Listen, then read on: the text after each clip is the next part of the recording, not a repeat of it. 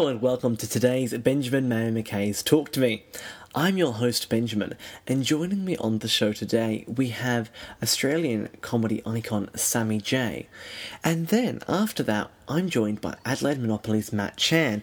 Now, for those of you that don't know, Earlier this week, on the 28th of October, the company Winning Moves, an arm of the larger company Hasbro, released Adelaide Monopoly, which is uh, very much like the classic board game, which is a favourite all around the world, except this version has been specifically made to incorporate Adelaide places and icons, and it is the first of its kind for a for a city like Adelaide. You get to hear what Matt Chan has to say about that later on.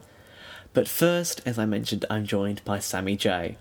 Now, as most of my long-time listeners would know, that my interviews usually start with welcome to the show and then the questions. But um, I always have a chat with my guests before welcoming them to the show, and Sammy J thought you might like to hear our chat uh, prior to the interview, so it does have a bit of an unusual start. But otherwise, enjoy. Very well, Sammy here. Good morning. Yes, good morning to you too. My gosh, eight thirty. Oh, eight thirty-two actually. Sorry, I'm late. Well, that's all right. It's, it's 8 a.m. here, so it's even earlier. Oh my gosh. Hang on, remind me. You're you're out. You're Adelaide. Adelaide. Well, east, west. Well, it depends where, I'm, where you're talking from. It'd It does. I am where I am. It would be east if I was in Perth. Yep, And that's this morning's geography lesson for all the boys and girls. that's right. So you're well? I'm very well, thank you. Um, um, saw Les Mis here in Melbourne last night, which always puts a pep in my step. Mm, was it good? It was good. I'm I'm something of a Les Mis connoisseur. Um, so you know, I've seen a lot of numbers of the productions, and, and this was this was n- not the greatest, not the worst. I would say it was a very good Les Mis. Mm. What did you think of the movie? I adored the movie. Really? I know that's controversial, Yeah. but but I thought it was. Um, I thought it was as, as a lame. I, I- felt like it had been made by Les Mis fans. You know. I like suppose whether so. or not it was sort of yeah, it, it, it, it didn't feel like a cheap rip-off or anything like that. It, act- it actually there was a lot of love and heart in it. So I think for me it came down to whether if you liked Les Mis, I thought you sort of most people tend to think that the movie did a good job of it. If you didn't like Les Mis, fair enough, you're going to go and hate it because in the same way you'd hate the musical. Mm, I suppose so. What, what, what did you think? I just thought it lacked something. I thought Hugh Jackman was a bit vocally weak, and then there was Russell Crowe. I mean, he was probably the worst Javert I've ever seen, so that really brought it down a bit for me. Yeah, although but Russell, uh, uh, see Russell Crowe, I came out going, man, he didn't he didn't complete film as everyone as you know like I was able to sort of just watch it and he was just there, Mm. And I'm certainly whilst agreeing he wasn't the strongest Javert, he, he didn't. He didn't rip the ass out of it, and and and I'm not suddenly I sound like I'm becoming a Les Mis film, you know, staunch defender, which which is not my intention. But but Jackman, I thought, really pulled it off. Maybe, you know, vocally. Oh, actually, I'm going to say vocally as well, but uh, the sheer ferocity of his performance that only a Jackman could bring. Mm. I I thought he you know he looked the part. He obviously put his heart and soul into it. I just thought when he was singing, uh, you know, "Who Am I" and song really big numbers, he just lacked that sort of um, the the emphasis and the power that he really needed to sort of push push those notes. I suppose. Yeah, that's a fair point. And you know, when you when you, when Colm Wilkinson's setting the bar as the, the first Mm. Valjean, it's it's really tricky for anyone to go anywhere after that. Absolutely. Well, we better get started with the interview, or I could talk about Les Mis all day. Well, yes, indeed. But you know, Yeah. I think I think your listeners would like to know our thoughts on Les Mis casting. I'm sure, I'm sure they would. well, hello and welcome to the show. Thank you for joining me today. My absolute pleasure. Hello to you and to your listeners here in the online universe. Now, you're a comedian. How would you describe your style of comedy? I describe it generally as uh, nerdy, smutty, witty, skinny man, musical comedy ramblings, often alongside puppet. okay. And, and what and what's your favourite thing about being a comedian? Um, I think. Hmm. Well, Benjamin, I'm going to break it down now. Often, when you do interviews, you have to decide whether to be a smartass or whether to answer honestly. Do you know what I mean? I do, yeah. Because as a comedian, you just want to make people laugh, and so often the, the honest answer is, is going to be a dull but, but interesting response, whereas the funny one, you know, so just then you ask me what my favourite thing. Well, I could say, oh, I like the dead hookers, oh, you know, and we all giggle, but we don't get anything out of the interview. Or I can be honest. So I, I need I need you to direct me here. Would you like would you like Smartass Jay or would you like Honest Jay? Bearing in mind, Smartass Jay might might might have more subscriptions, Honest Jay will be more worthwhile in the long run. Mm. Could could we get a combination of the Jays? Ah, yes, you could. Okay, I very much enjoy the artistic fulfillment that comes from all the dead hookers. uh, well, you still got your laugh. Thank you. so long as you keep laughing, I will keep being an idiot this morning. Wonderful. Now, how would you describe your journey into the Australian limelight? Oh, well, perhaps I have to disagree with the premise first. I think the Australian limelight is a little far far off. For me, I'm um, in the live comedy world. I, I accept perhaps now that, that you know I'm, I'm sort of at a point where a few people know me and so on. But but the, the, the, the you know the, the glory limelight for me is still some time away. Um, but as far as the actual journey to where I am now, in a sort of dull way, just ten years now of being on the comedy circuit and trying to trying to do good stuff and learning all the usual lessons and making all the same mistakes that I think any artist does, you know, regardless of whether it's comedy or, or any other form. But for me, you know, it, the first few years of my comedy job were um, definitely my most productive. You know, I would just write so much stuff because I, I was at uni, I didn't have much else to do, and I'd just be writing songs and jokes, and I'd be gigging three or four times a week around Melbourne, and just just just that um, opportunity to throw such stuff out there, and some of it was just appalling, and some of it was was better, and slowly you sort of whittle down what makes you uh, unique and, and why you should be doing it. So. Uh, for, for me, that, that feels like what the last ten years, and it's still it's still going. You know, where, where you're just finding out what you enjoy doing and where that intersects with what the audience will enjoy because I think that's the biggest question you have to ask. You know, I mean, you, how much you're willing to bend yourself to please an audience versus what you really want to be doing yourself. Absolutely. Was there ever a moment in those 10 years of, I suppose, really hard work for you that you just thought, I'm never going to make it? And what inspired you to keep going? Mm, yes, and, and, I will say, over the last few years, it, it, happens less and less. You know, as the sort of career progresses and you get more jobs or work coming through, I, I, spend a lot less time worrying now. You know, I sort of don't know what will be in the future, but I feel like there will be something there. But in the earlier days, yeah, absolutely. I remember one moment I just performed for a um, oh, one of the worst gigs of my life. It was for some. Do you know what a surf rider is? I don't. Yeah, neither do I. But I was I was asked to invite at a Surf Riders Association dinner, which I think I think that is basically surfers. I think it's surf riding maybe includes boogie boarding and I don't know other horrible physical activities in the ocean. But they asked me to perform there, and I was just not their comedian. You know, this was like some big blokey blokes, a lot of whom were previous bullies from my school in the audience, and it was just abysmal. And you know, to the point where people were sort of you know laughing openly at me and sort of shouting me to get off and. I remember I was dra- had to drag my keyboard through the room to get to the car afterwards, and I was driving home in my my old Volvo, and I remember that was the that that drive down the, up the Nepean Highway. I was thinking, man, I would so love just to be at home right now watching TV and then getting up in the morning and going and doing an office job. You know, the, the stability and the anonymity of that would would be wonderful. So yeah, there's certainly been some big fat moments of doubt. Well, it's all starting to pay off, and it was recently announced that you've got a TV series on the ABC with your puppet counterpart Randy. What can you tell us about that? Oh well, yes, it is very exciting. Um, I don't know. I, I, can probably tell you anything, but but I, I shouldn't because I don't know. I've, I've, signed all sorts of contracts, but I don't read them, of course. um, so I don't I don't want this to land, land, either of us in jail. But it's um, what I can tell you is it's called Ricketts Lane, which is and it's a six part sitcom. Um, and so it's sort of based on our live shows. That the, the first live show we did was called Ricketts Lane. It's all about Randy and I living together and and this is when you talk about that long sort of journey. This has been the last five years of developing it and everything, and it's really been the last couple of years that ABC came on board, and then, then a production company came on board. So all the all the little dull things that that just take a long, long time. But yeah, we're now at the point where, unless something goes horribly wrong, we're going to be filming it this year, and um, you might be able to be watching it next year, which is very exciting. It will. It will be. Will they be similar to the skits you did back on Good News World?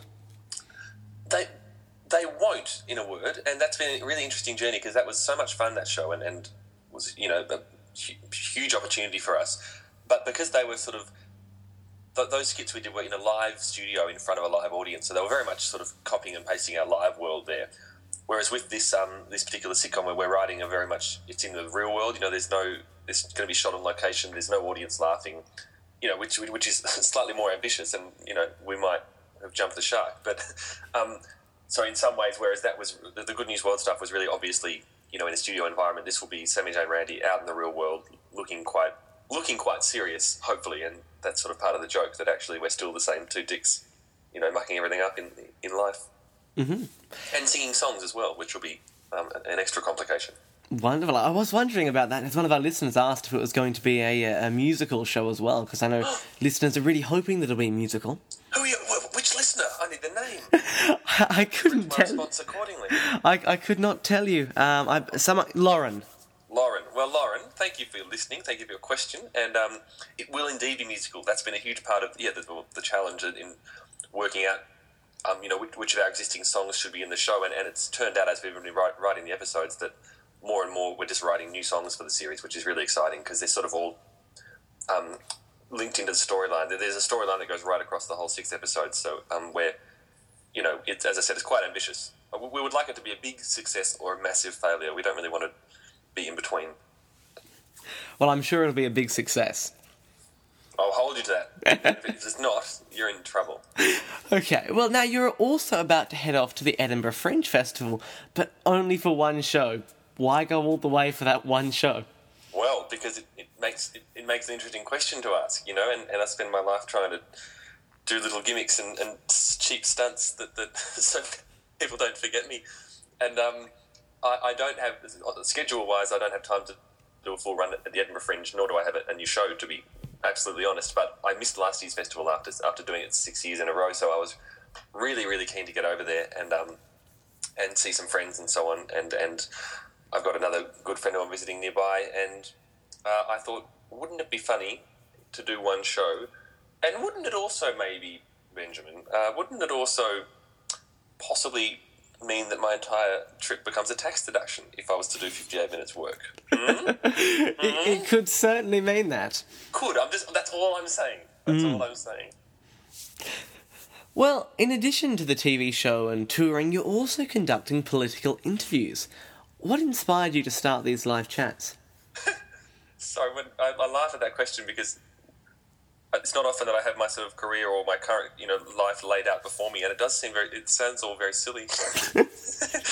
um, but I am doing political interviews. You're right, and politics has always been a huge uh, love of mine, just personally. You know, it's, it's what I, I love. I love Les Mis and Australian politics. That's pretty much my two things that I do in my spare time.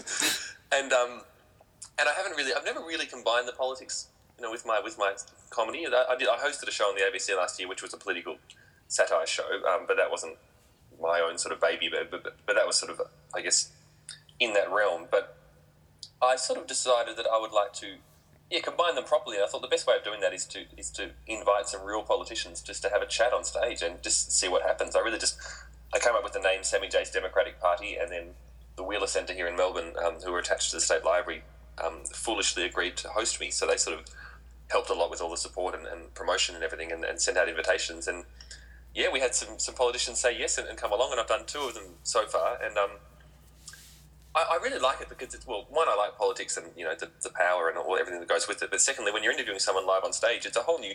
It's like you're doing a theatre show, but you don't have control of one of the other actors, and you don't you can't control what lines they're going to say. But I'm just up there with my prepared questions, and, and much like you are right now, Benjamin, and, and, and how you know it's sort of corolling and, and, and trying to work out where the guest is going to go and, and trying to follow them down little rabbit warrens. But with politicians, you've got that extra thing where they can't really say what they think so much of the time. So that's been an extra little challenge. Well, does that make everything a lot more difficult? Not being when they're not actually able to say what they think. Mm. It, it's um, it's certainly more challenging, but it's also quite fun because you can try and you can you know try and trick them as much as possible. For example, I had Lindsay Tanner, former um, finance minister, last week, um, who was in the in the Rudd government, and he's notoriously he's known for not criticising his former colleagues. You know, when Labor the Labor parties at all bag each other out so much, but he's always remained very tight-lipped and very diplomatic. So I thought, okay, one of my challenges to try and get him to make to say something bad about one of his colleagues. And so the way I did that was I, I asked him um, uh, to reply true or false to whether or not Bill Shorten would make an adequate prime minister. True or false. And that meant that whatever he said, it sounded like it was a criticism. he either, either would make an adequate prime minister or he wouldn't. So um, it was fun watching him try and sort of extricate himself from that. Mm. So I do I do like a challenge. And what preparation do you put in for the chats? Um, quite a lot actually. I, have learned. It's sort of it's really bringing out my sort of Year Twelve nerd side. Uh, you know, because uh, I'm going up against. I have a lot of respect for politicians in terms of the, the amount of knowledge that they have and how many issues they have to be across. And so, um, I just you know I just don't want to be up on stage looking like a complete dick. Um, I would like to look like a, a, moderate dick, but not a complete one. So I uh, spent a lot of time researching. Um, in, in, the case of Lindsay Tanner, just going back over previous interviews of his, and then if he says something of interest, I'll follow that up as well, and read his book and so on. I mean, I'm only one person, and I don't, you know, have a great attention span, so I, I could always do more. But I found it really helped me because I had my list of questions that I've prepared, but then as soon as he goes off on a tangent, you know, hopefully I, I'm able to follow that up with some level of knowledge, or at least knowing what he's referring to, rather than having to ask him for, you know, more clarification. Mm. And how do you convince your guests that you're taking it seriously as a comedian? Well, very good question, and so uh, this this, this will be of no interest to all interstate listeners. Um, but here in Victoria, the Victorian Parliament is currently hung. You know, there's one guy who holds the balance of power. His name's Geoff Shaw from the town of Frankston, my hometown, and um, so that's been really dramatic. And he was my first um, political guest, and he actually turned up the, the week that he threatened to bring down the government. So it was all really dramatic, and I accidentally landed this this scoop of an interview, and and um, because he's renowned for being quite, I guess, volatile in interviews. Exactly what you say. I, I was I was really unsure of. You know, you're going to be there for an hour with them, and it could be awkward. So I sort of worked very hard in the early on just to make him comfortable by having a few laughs and doing some, you know, sort of games basically. And and my approach, and this is I'm very new to this, Benjamin, so we'll see how it goes. But my approach is just to you know try and make them as relaxed and comfortable as early as possible so that then they trust me and they know that I know what I'm talking about. Even though I'm a comedian, I'm still going to let them speak and, and not just there to take cheap shots at them because it would just be awkward. If you're just making fun of them to their faces for an hour, it would just be really weird and awkward. It most certainly would. Now, as an interviewer, I know the trials and tribulations of getting guests on the show, and you get some pretty nasty rejections. What's the worst one you've ever had? My uh, so for the political shows, um, and, and thankfully the whole agent thing, you know, there is a slight buffer because the Wheeler Centre are the ones officially sending out the invitations on my behalf. So I suspect, in fact, I know they've shielded me from the worst responses, but they did say a former Prime Minister had responded uh, very um, creatively uh, and rather, um, if not viciously, then very firmly, sort of implying that. I think the message was, "Why on earth would I? I'm the former Prime Minister of Australia. Why would I want to sit on stage with a skinny ass and be subjected to ridicule for an hour. And I, I, won't say who he was, other than to say he came just before John Howard and just after Bob Hawke. Not that that's specific at all. No, no. now, who who's up next for the uh, the next live chat? Oh, my hands are tied. I, I do know, but this is but but it's not been announced yet, so I'm not allowed to say. But I, can, I will say that. I will say that I've got someone from the uh, federal Abbott government coming to join me. Okay. And and that she is not a man. Very interesting. If anyone is listening and would like to know my secret mystery guest, just head to uh, wheelercentre.com or um, my Facebook page, uh, and as soon as it's announced, you shall know. Now, you're also on tour with Randy to launch your difficult first album. Where can listeners see you next? Well, at the moment, we're actually going into hibernation um, for this TV show that we speak of. So, really, um, they can't see us anywhere at all for a long, long time. but hopefully it'll be worth it. Um, hopefully the next time they can see us is on their TV screens next year, to be absolutely honest. So does that mean you're not sort of doing the Fringe and all the festival tours next year? No, yes, well, yes, it's still it's still up in the air. I'm thinking about doing a solo show. Um, Randy and I often do our own solo things when when the scheduling suits because it's just easier to coordinate sometimes if we split up and and have our own shows and particularly with our own stuff. You know, I've been collecting a few new songs over the last year or two, and they haven't been in a show, so I, I will have a new show to bring to Adelaide. And um, I'd rather do that than nothing. But again, it, it sort of is all, all the focus is turning to this little the little black box in everyone's living rooms for now. And once that happens, then we'll sort of regroup, you know, and um, and and make hopefully bigger and better touring plans off the back of that. Now, what are the difficulties in working with a puppet? Uh, well, I don't know what you're talking about, Benjamin. Randy's just a regular dude. I mean, he happens to be a you know a selfish bastard, but that's that's unrelated. Well, another interesting concept that you've also got on the go is the 50 year show. Would you like to explain that concept to our listeners? Certainly. Um, this is my this is my. Um, you have to cut me off if I get too excited because this is like my passion project, Benjamin. This is my big thing. This is my life's work. It started in 2008. I had the idea to start a comedy show that goes for, 50 years. And I thought, well, I can't do it every night. That's that's you know too much of an imposition. I wouldn't even be able to have a family or, or, or see friends if I did that. And once a year, I thought oh, that's a bit that's a bit boring. You know, that's once a year is sort of too too frequent. Still, every four years, like the World Cup, no, still still not ambitious enough. So I made it once every five years, one show every five years until 2058. And I started in 2008, and then we had the second show last year, and it's a one night event only here in Melbourne, and basically it's sort of like a live sketch show. It, it- it's made up of lots of different segments, such as the 50 year joke and the 50 year dance and the 50 year crossword, and um, all of them are little bits that end with a to be continued, and then we continue that segment five years later. So, for example, in that first show, Adam Hills got on stage and pulled out the crossword from that day's Australian newspaper. And he had five minutes to try and get as many words with the audience's help that he could. And then at the end of that five minutes, the timer went off and he put it into the, the time capsule. And then five years later, Lawrence Leung got on stage last year and he continued the same crossword. And so we're going to see if we can finish that crossword in the next 50 years or in the next 44 years now. Um, uh, I started the, the show with a, a dance with um, a few five year old girls, and then they all turned 10 and they came back and did the same dance with me last year. And they're all their uh, the, the, the younger selves are broadcast behind us on a big screen. It's just some really stupid stuff, but it's um the, the cast is sort of growing every time. I think we've got about 25 different guest comedians in it. Um, it there's a YouTube link if you search for the 50 year show, which got, explains it a lot better than I can verbally. But it's um it's a really great fun show, and it's sort of when you ask whether I you know have plans for the future or whether I'm nervous or whether my career will stay around. That's sort of my other reason for doing it. At least whatever happens, I've always got a date in the calendar, you know, a few years away. Well, do you think in 50 years' time you'll still be able to do, well, 44 years' time, you'll still be able to do the opening dance routine?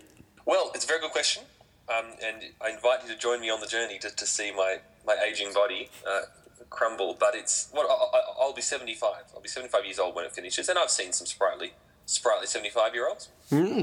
It should be certainly interesting to see how it turns out. Now, what would be your ideal project?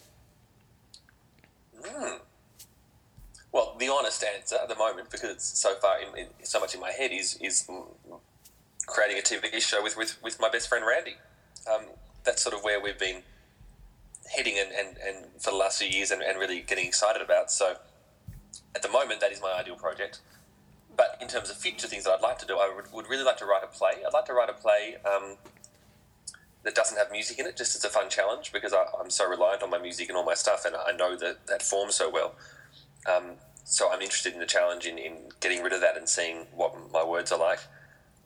And converse to, uh, and inversely to that, I, I would like to write a musical as well, which is just all music, and um, maybe something that I'm not even in, something I could step back and, and you know watch from afar. So yeah, they're, they're sort of both on the to do list.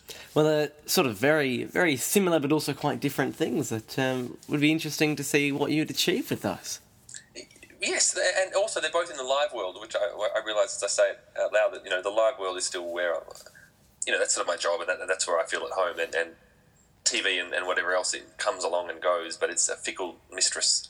Whereas you know, I think a live theatre audiences will always exist. It's, it's unlike anything else. It's not like the internet or TV. You know, you're in the room sharing the same energy, and, and I think that's a precious thing. Absolutely. Now, which show have you found the most difficult to perform? Uh, of my own shows, Well, just any show you've performed in. What's been the most difficult? I wrote a show uh, five years ago called 1999, which was all about my school days, um, and that was a, uh, that was it was difficult because it was it was a, it was like me on my own. It was a big monologue with songs and everything, but it was fairly heavy. I look back and it was all like about you know bullying and all this sort of stuff, and I think it creeped a few of the audiences out. Um, but it also required a lot of concentration because I was sort of the fourth wall was up the whole time. I wasn't talking to the audience. I was I was sort of playing at a few different characters and, and all that sort of thing. And so I remember I had to sort of concentrate a lot with those ones um, beforehand. Whereas you know with Randy and I, when we're together, we'll still concentrate, but we're just hanging out being idiots for an hour, which is which is great fun. So yeah, some of my sort of theatrical solo stuff has been probably the most challenging. And within your shows, do you have a, a method or technique that you use when an audience just isn't clicking with you? Yeah, well, you know, go and write a better show is the first thing I try to do. Um, but if it's happening on the actual in, in the moment, it's a really tricky line because you know all comedians have different responses, and sometimes you you know if if a joke's gone really badly and you point it out, often that'll get a good laugh and you can move on. You know, but if a whole show is not really firing, you can do you can be bad to sort of point out and say, hey, this isn't really working because because that can just make things worse. So look for me, I sort of sometimes you just have to battle on, even if you know that people aren't really digging it heaps. A lot of my stuff is, is, is very planned and script, scripted, particularly if you're singing a song, you can't really change much then. So, to an extent, I've sort of got a philosophy of look, some people in the world will like what I do and some people won't, and I can't choose those ratios. So, you know, just, just move on and, and do your thing. Um, but in the moment, I, you know, wherever possible, I do try and talk to the audience and get them involved because I think that's what, as I was talking about live stuff, that's what sets it apart. You know, you can actually respond there, and audiences love it when they know that something is happening just for them, that it's the, it's a unique moment. And so, trying to find those moments, you know, even if someone has a stupid laugh and you point it out, you know, it can really bring a lot of people back in, you know, and, and make people enjoy themselves. Mm. Now, with your live shows, do you have a favourite song or even a crowd pleaser that you always like to pull out? Mm. Late the last few years, uh, do you have a do you have a, a, a language warning on this podcast, Benjamin? Uh, no, no. Um, we're we're good to say. You can say whatever you like. well, well, I have a song called "Keep It Clean," which is better known as the f- song, and it's all about the F word and, and, and why it shouldn't be considered as offensive as, as, as it is. Uh, very relevant in Adelaide because Barry Humphries, I understand, has proposed banning it for the next cabaret festival. Yes. Um, so that's that, that's that, that's a song that I've, I've performed countless times, and, and even though I say the F word so often in the song, it really never offends anyone because it's sort of quite a sort of st- discussion about the word, and um, so that's a sort of surefire. You know, that, that's also, that's one I'll perform a lot because audiences always respond really well. Um, but as far as my own personal favourite song, I also have a song called "Delete," which is much more of a sort of ballad that I do about what's going to happen to all our computer files when we die, and uh, that's probably my personal favourite song. Um, that I enjoy doing, but it's got to be the right crowd. It doesn't necessarily work in a sort of boozy pub environment. Mm.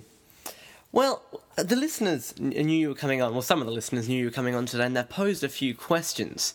Now, the first one from Brad is when will The Inheritance be released on DVD? Mm-hmm. Brad, Brad, Brad, Brad. As I talk to you right now, I can swipe to my desktop and I can see a file, and it's called Inheritance MP4. Now that is the file you want, Brad.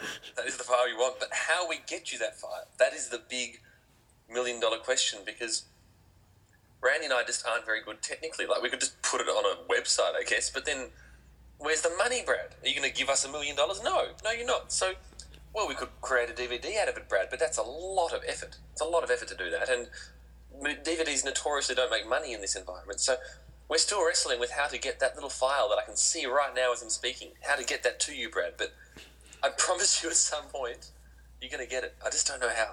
I just don't know how. Well, I hope, I hope that answers Sorry, your question Brad. for the moment, Brad. now, uh, Sarah wants to know is there a future for Wednesday Night Fever? Is there a future for Wednesday Night Fever? No, is the, is the answer. Um, it's going to be blunt, you know, and, and um, but the reason for that is, well, several different reasons. Um, and uh, the first the first thing is it's not my decision and it's nothing to do with me. In fact, Wednesday Night Fever was was a, a production that, that I was asked to host. All the other the other rest of the cast were all already assembled, and I sort of came in at the last not the last minute, but very late in the piece when they were looking for a host, and had a lot of fun. Uh, but it was sort of so decisions like that are sort of not up to me; they're really up to the network. The other interesting thing is that the creator of um, Wednesday Night Fever, uh, Rick Kalowski, went on um, to become the head of comedy at the ABC. So I still uh, see him quite a lot, but he's he was really the the, the creator of that show very much and the head writer, and so sort of the, the, you know it's like the parent being taken away, then you don't really you can't have another child of the same format. So there was some discussion of it coming back, but I also think personally, I think it, it, arrived at a really nice time before the last election. You know, and politically there was a lot of energy in the air, and it was addressing a particular uh, need at, at, the time. But I know at the moment I, I'm not sure whether it would have the same sort of role to play. So yeah, it, it, it was a bit of a um, you know a delightful one series romp, but hopefully whatever happens next on TV will be uh, equally or more enjoyable. Wonderful. Now, the most popular question that I got in was that iTunes doesn't have your first two albums. Where can people download them from? Mm. Well, to those people, I would say this. I can swipe across my desktop and I can see those two albums in my iTunes account. I'm looking at them right now. And over my dead body will I submit the world to that second rate, horrible uh, recordings. Although there's a few songs on it that I don't mind. There's a song called Pens and a song called The Pedantic Visitor. But beyond that, there was some pretty woeful stuff. Perhaps I should package them up, Benjamin, into a sort of the early years edition, mm. special iTunes edition. That could work. A lot of other artists do it and make tons. Well, yeah, but and everyone hates them for it. That's the thing. I don't want to be that guy. I'd rather. I sort of believe that maybe you should just put out your, you know, your only the stuff that you really want the world to hear. Mm. Um, I don't know. I'm looking at this. Uh, yeah, there's some pretty poor songs there. There's some pretty poor songs. So maybe I'll wait a little longer. But but you know, feel free to if, if someone really pesters me on Facebook or something, I might relent. I'm, I'm nothing if not flexible and desperate to please. Well, there you go, listeners. If you pester Sammy J enough on Facebook, the albums could potentially be released. Featuring a, a duet with Benjamin and Sammy J. That's, Hi. the, that's the caveat. Okay. now, over the over the interview, you've sort of talked about things that you've got lined up, but could you just sort of summarise that for our listeners? Uh, certainly. Well, um, okay, my life at the moment, I'm doing a series of political interviews uh, here in Melbourne, although they are available um, at the Wheeler Centre website all around the world. You can go and watch the previous ones that I've done and ones coming up. I'm also preparing uh, for my next 50 year show, which will be in four years' time and continues for the next half century. I'm also um, working and preparing to film a television sitcom with Randy by the name of Ricketts Lane, uh, about which I can't say much more, but hopefully uh, it'll be something that our fans enjoy more than anyone else. You know, even if it's only our fans, we want it to be a really stupid, quirky, weird little number, and so um, hope that it's worth the wait. Wonderful. Now, finally, what advice have you got to anyone who's looking to become a comedian? Don't do it. Save yourself. Just, just get out while you can. Live a good life. Enjoy your self-esteem and your sense of normality. Protect your health. Stay the f- away. So, more of a warning to possible comedians. yes, it's uh, yes. Don't do it. Seriously, don't do it. Take it from me. I'm only 31. I feel like I'm 78 years old. Just get out. Go shoot. I also have a vested interest in stopping people from becoming comedians because that's, you know, eating into my market share. I, I, would prefer to be the only comedian in the world. Then people would have no choice but to find me funny. That's well, you'd make a bit more money then. Absolutely. Well, thank you very much for your time today and uh, talking to me. It has been an absolute pleasure. Thank you for the invitation. I'm glad that um, I didn't do a Stephen Fry. Uh, and say no. And uh, thank you for your questions as well. And thank you to your listeners. Uh, that, that's, that's lovely to have some questions. Well, thank you very much, and good luck with all your future projects. Cheers, sir. I'll see you in Adelaide shortly. See you in Adelaide. Bye bye. Bye. That was my chat with Sammy J. Now, as I mentioned, I also talked to Adelaide Monopoly's Matt Chan. Here's that interview. Enjoy. Welcome to the show, Matt, and thank you for joining me today. Pleasure to be here. Now, you work with uh, Monopoly, and specifically, we're here to talk about Adelaide Monopoly today. Mm-hmm, mm-hmm. Now, you've launched this uh, on the 28th of October. Mm-hmm. Now, where did the inspiration come to make an Adelaide Monopoly? Well, it was really up to Mr. Monopoly. So he was actually here in April to make the announcement, and he invited the members of the public to provide us with suggestions of which Adelaide icons, landmarks, and attractions you would like to see replace the classic property squares on his board. So we were very proud to be uh, at the iconic Malls Balls at Rundle Mall um, to make them the launch, unveil the product, and, and, show everyone, show the shoppers of Adelaide and people of Adelaide what the Adelaide Monopoly board looks like. And now you mentioned that you've got uh, people's input to choose the squares. Mm-hmm. How did you go about getting their input? So when Mr. Monopoly made the announcement back in April, he invited everyone, the members of the public, to provide us suggestions via email, via Adelaide Monopoly Facebook page. And we spent a lot of time here in Adelaide speaking to the locals. We spoke to as many locals as we can just to get the feedback of who, what, and what, yeah, really what places they wanted to see. In particular, feature on the Mayfair and Park Lane boards. Well, you mentioned Mayfair and Park Lane, and our listeners are dying to know what ended up on those highly coveted squares. And we were, we were excited to announce that Adelaide Oval was the Mayfair of the board. You know, have given the history of of Adelaide Oval, you know, to South Australian and South Australian sport, and also having the Stones here play over the weekend. It was only fitting that Adelaide Oval was featured on the board. Uh, Park Lane was Rundle Mall. Mm-hmm. So as the traditional Park Lane squares replaced by the most like, famous shopping centre in Adelaide. Absolutely. And what, what else are some of the uh, iconic Adelaide features that have made the board? So we've tried to keep it and a fair representation of all aspects of Adelaide life. So from your arts and culture, so the Art Gallery of South Australia, Womadelaide Adelaide Festival, your uh, places of interest, that is, you know, your fruit truck shop, the, the Hahndorf Farm Barn, um, through to the SAHMRI Building, the Holy Trinity Church, can't deny that you know Adelaide is recognised as a city of churches, so we were proud to have Holy Trinity Church on the board. Um, through to Glenelg Beach, uh, through to Adelaide Zoo and the like. So it is a great spread of Adelaide and must see experiences, I think. Absolutely. Now, you mentioned that you've actually used specific shops like uh, the Fruit Chop shop, for example. Mm-hmm. How do you go about approaching the companies to ask their permission to be on the board? It is one of those things, again, you know, having the feedback from all the, the community and, and, from the locals, um, it is then about going to the particular people to say, you know, we've listened to um, the opportunity and, and we've listened, the people have spoken in regards to uh, wanting to have, you know, the food truck shop, for example, featured on the board. Mm. Now, obviously, you've, you've done Adelaide. Are you mm-hmm. planning to expand further to do other states around Australia?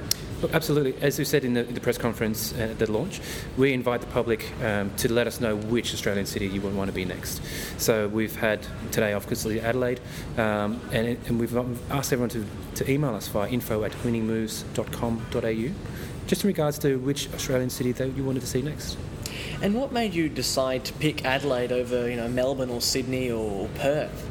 Look, it, it was again, it was totally up to Mr. Monopoly. When he rolled the dice early this year, he decided you know what, Adelaide will be immortalised this year with his very own board. And, you know, we've been hard at work since to make it happen. And uh, we're very proud here to be sitting here, launched, product is in stores as of today. Um, and uh, we're, we're very happy with the product and the feedback that we received. Absolutely. Now, where can our listeners purchase Adelaide Monopoly? Yeah, so we can purchase it from the likes of Big W, Toys R Us, Toy World, ABC stores, Australian Geographic, and good toy retailers across the state. Now, obviously, it's, I suppose, specifically made available in Adelaide. Mm-hmm. Now, for Monopoly collectors around the world, who a couple have contacted us, wow. are they able to purchase the game from in overseas and interstate? Yeah, look, absolutely. Uh, there is opportunity. So we do have, and Winning Moves has a transactional website as well. So Adelaide Monopoly will be for sale um, for interstate and certainly overseas. Now, you mentioned your company, Winning Moves. Mm-hmm. What else have you got in the pipeline? Look, we do as a, as a, we're a licensee of Hasbro, so we look after and manage and produce the, their licensed regional and custom editions of the likes of Monopoly. So we've got many things. We've just launched, for example, the V8 Supercars Monopoly. Uh, we've also had a launch uh, earlier this month of the AFL Monopoly. So we've got many things that are that are sort of brewing, and, and, and we'll definitely see it out in stores very shortly. Now, obviously, Monopoly is a much loved, iconic game, yep. and a lot of people would already own the original. Mm-hmm. Uh, how would you encourage people to go out and buy the specific version? Look, I, I think it's a, it's a great celebration of, of all aspects of, of this great city, um, and you will see the difference. You absolutely see the difference in store in terms of um, comparing to traditional Monopoly, which is based on London streets, through to this Adelaide Monopoly, which is a theme board. So you will see visually the difference, and, and you know, from our perspective, it's very compelling to have the images of the icons on each square, for example, mm. which is what you, we didn't have in the traditional Monopoly Square. And also, I suppose there are the community chest and mm-hmm. chance cards. Have they also been altered to, uh, I suppose, adapt to the Adelaide setting? Yeah, look, we've, we've certainly had a bit of fun with uh, those community chest and chance cards. Um, for example, you know, there there are there is a car that's pop-up roadworks make you late for work, pay fifty dollars um, or you, you're caught speeding 61 in a 60 zone, pay $100. So stuff like that. We try to keep it a, a real bit of fun aspect uh, and obviously relevant to, to Adelaide and Adelaide um, and people. Now, how would you sell the game to someone who'd never heard of Monopoly before? Well, that's a tough question, isn't it? It is something that, you know, families and friends can sit around a table and, and play, you know, a game that is, um, I guess, universal. It is a game that everyone knows and loves. You know, 600 million people play around the world in 111 countries and in 43 different languages. So it is, it is something, certainly a game that you can engage with your family and friends. Your grandparents can play with their children and, and grandchildren alike. Um, and it's just about spending quality time, you know, just trying to buy up all the properties in the squares and, and. Absolutely, and it is a great deal of fun. And as you mentioned, it is on sale as of today. Yes, it is. Thank you very much. Thank you very much, Ben. That was my chat with Matt Chan from earlier this week. Now, Roadshow has a ton of new releases out, including The Honourable Woman, The Bletchley Circle, Seasons 1 and 2, and Season 2 just sold separately. 7500, which is a, uh, a movie set on an aeroplane, so a little bit scary that one. Misfits Series 1 to 5, the box set of Miss Fisher's Murder Mysteries, the box set of Time of Our Lives, and Jack Irish box set, so a ton of fantastic Australian drama to, to get involved in. Uh, the Inspector Lynley Mystery, Series 5, Ripper Street Season 1 and 2, Life After Beth, Derek Series 2, and Quirk. So there are some wonderful new series out, and there's a whole lot more to come over the rest of the year. And if you want me to pick some of my favourites from that collection, uh, Ripper Street, Season 1 and 2. I am a huge fan of the, the period drama set in Whitechapel uh, around, or just after the time of the Jack the Ripper murders, and uh, some of them can be quite quite gory and intense, but they are very well written crime dramas with really strong characters. And I actually, uh, earlier in the year, I talked to Jerome Flynn, who's one of the leads on that show. So be sure to check out that interview. And also, there's a ton of new films out, thanks to Palace Nova Cinemas. I've reviewed some of those, and as always, the full reviews of any of the ones I mention are available on the website. The first movie for today is the comedy This Is Where I Leave You. Now, this film had a great cast and a lot of potential, but sadly, it just leaves you wondering the point of the previous 90 minutes, and I gave that one two and a half stars. Now, the next film I checked out was National Theatre Live's Skylight, and Carey Mulligan and Bill Nighy shine in this current production of David Hare's Skylight. It is absolutely superb. The acting is just astounding, and there are encore screenings happening all over the country right now. And the final movie I checked out this podcast is the astonishingly superb war movie Fury. It has a brilliant cast, a fantastic script, and wonderful cinematography. While it is quite graphic on many occasions, it is absolutely worth some of the, the shudder moments, and I gave that one five stars. And as I mentioned, all of these reviews, plus a whole lot more, are available in full on my website, preacherspodcast.net. And I'd like to thank our supporters Mad Zombie Collectibles, Palace Nova Cinemas, Roadshow Entertainment, and Madman Entertainment. And you can find all of their details in the show notes for this podcast or on the website. I've been your host, Benjamin A. McKay, and next podcast, so our second November podcast, very excitingly, I have on the show internationally acclaimed and best selling author Matthew Reilly, and he's on the show to discuss his new book, The Great Zoo of China. I've been your host, Benjamin May McKay. See you next time.